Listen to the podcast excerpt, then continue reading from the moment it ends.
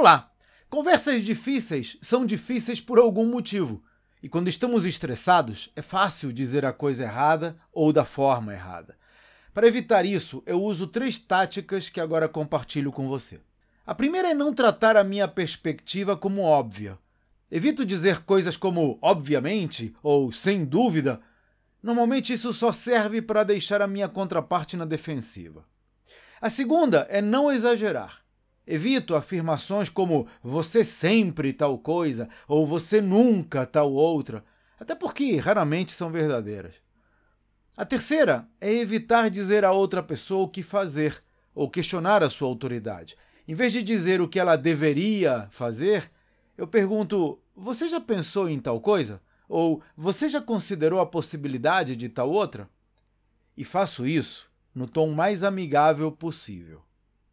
Esse é um dos temas que vou abordar no desafio Empresa Vendável. Três dias inteiros dedicados a transformar o seu negócio numa máquina de lucratividade. Veja os detalhes no site claudionazajon.com.br. Até a próxima.